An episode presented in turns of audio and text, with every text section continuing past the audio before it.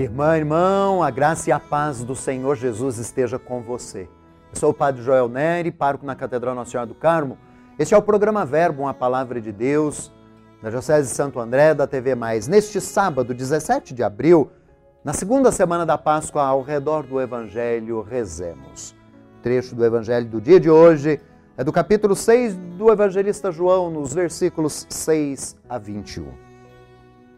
Ao cair da tarde, os discípulos desceram ao mar, entraram na barca e foram em direção a Cafarnaum, do outro lado do mar. Já estava escuro e Jesus ainda não tinha vindo ao encontro deles. Soprava um vento forte e o mar estava agitado. Os discípulos tinham remado mais ou menos cinco quilômetros quando enxergaram Jesus andando sobre as águas e aproximando-se da barca e eles ficaram com medo. Mas Jesus disse: Sou eu, não tenhais medo. Quiseram então recolher Jesus na barca, mas imediatamente a barca chegou à margem para onde estavam indo. Palavra da salvação.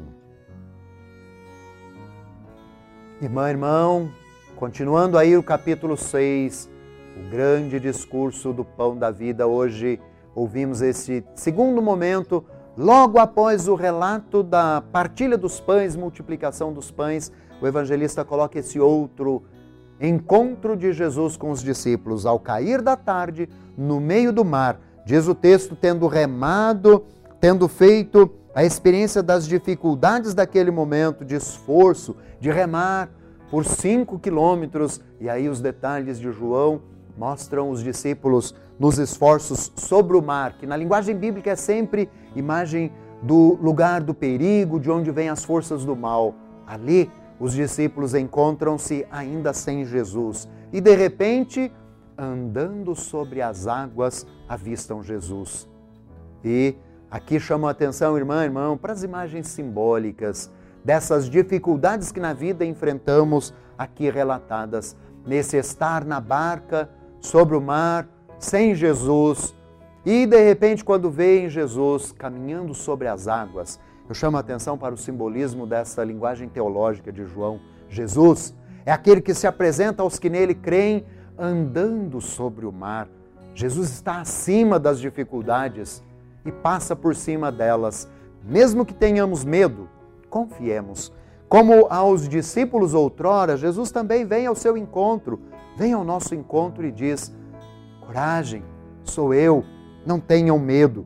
É a resposta de Jesus quando vê o apavoramento dos discípulos que não o ainda estavam reconhecendo caminhando sobre as águas. Diante das grandes dificuldades que esse tempo tem imposto sobre nós, não só a enfermidade em si, mas todas as consequências que a pandemia tem provocado, muitas são as angústias, os medos. Lembremos, sobre as dificuldades, há um Deus e Senhor que cremos, caminha sobre todas as dificuldades e nos pode fortalecer para chegar à outra margem. Conclusão do trecho de hoje era: quando viram, já estavam na outra margem. Confie, irmã, irmão. O Senhor está conosco na barca da vida e quando menos esperarmos, chegaremos à outra margem, tendo superado a pandemia.